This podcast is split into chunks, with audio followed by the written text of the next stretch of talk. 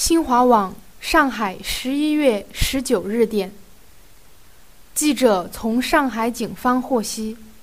经对遇难者遗骸的 D N A 检测，上海幺幺幺五特别重大火灾事故遇难人数上升到五十八人，其中男性二十二人，女性三十六人。起火点位于十至十二层。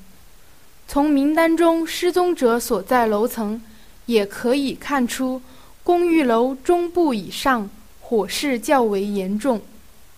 十层以上有二十六人，占所有失踪人员的百分之七十二。另外，失踪者多数年岁较大，在公布了年龄的十七名失踪者中，有十一人都是六十岁以上的高龄，高龄比例占百分之六十五。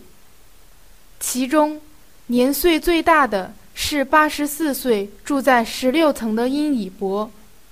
最小的是十六个月的夏雨成。据了解，火灾发生后，上海市静安区共接到申报的失踪人员五十六人。至十七日下午，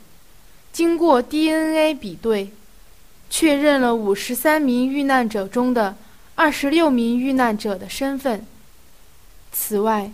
发生火灾的居民楼内的居民中，还有三十六人未能联系上。